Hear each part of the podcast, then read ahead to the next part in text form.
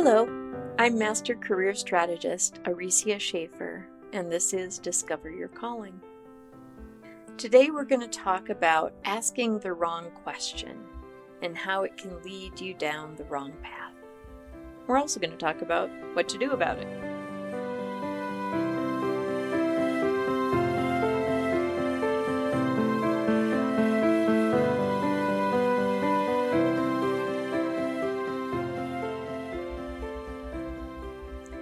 Was watching Madam Secretary the other night, and she's trying to figure out why a country is doing something that makes no sense.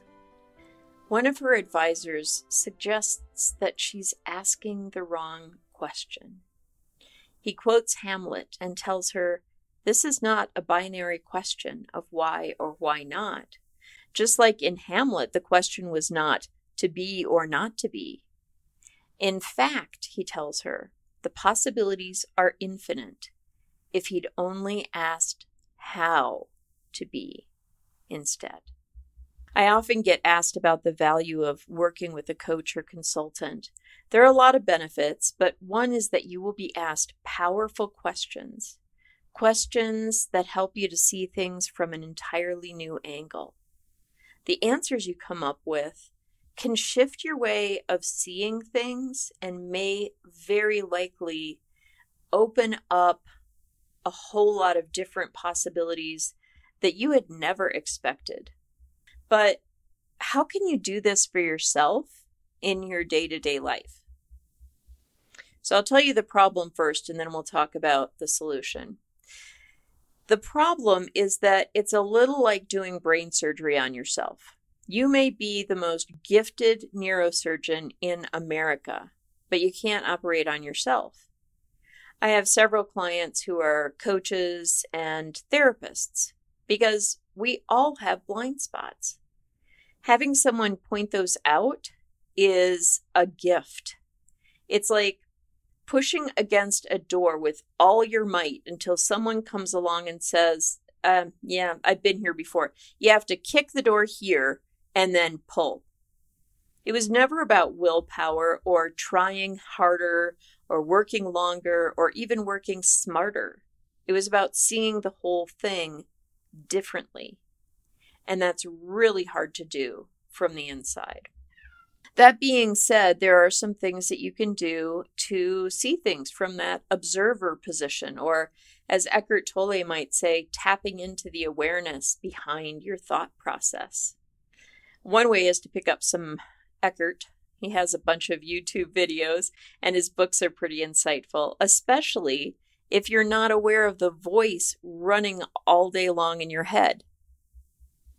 Another idea, you've likely done some journaling, and that can be a really powerful tool.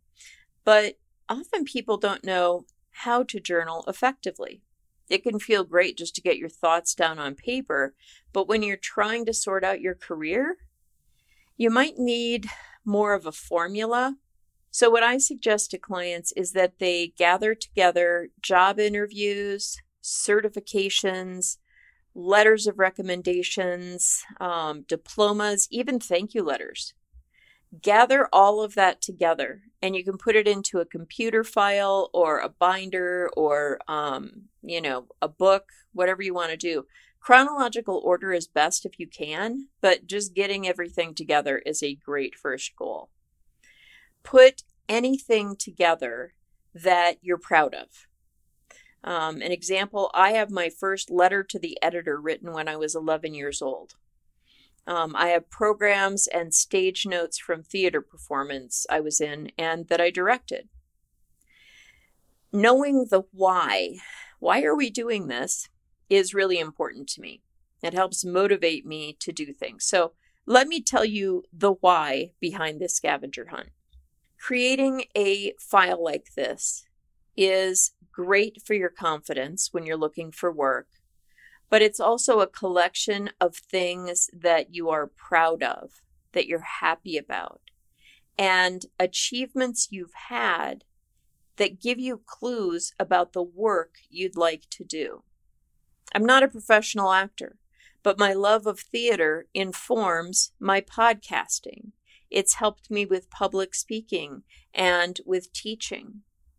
This file is also really useful when you're putting together your resume and trying to consider great stories to tell in your interview. It also can really help with those ahas and perspective shifts. Sometimes people will look through things and think, oh my gosh, I remember. Yeah, you know what? I took that class in sign language. I loved that. I would like to pick that back up again. I mean, what a great skill to bring into a job to be able to say, yes, I speak another language. I do sign language. That's tremendous. And that can help you in your job search. It's also something that employers look at and say, wow, that's incredible. So after you got laid off from your last position, or you took a break or retired or whatever, you decided that you wanted to learn a new skill. That's fantastic. People people love that in a job interview. So let's go back to the treasures. So you're doing the scavenger hunt and you're finding your diplomas and thank you letters and anything that makes you feel good. So you find those things. What I want you to do is I want you to just sit quietly and hold that in your hands and remember that day. How did you feel that day? Remember all of the details. Remember feeling proud of that accomplishment.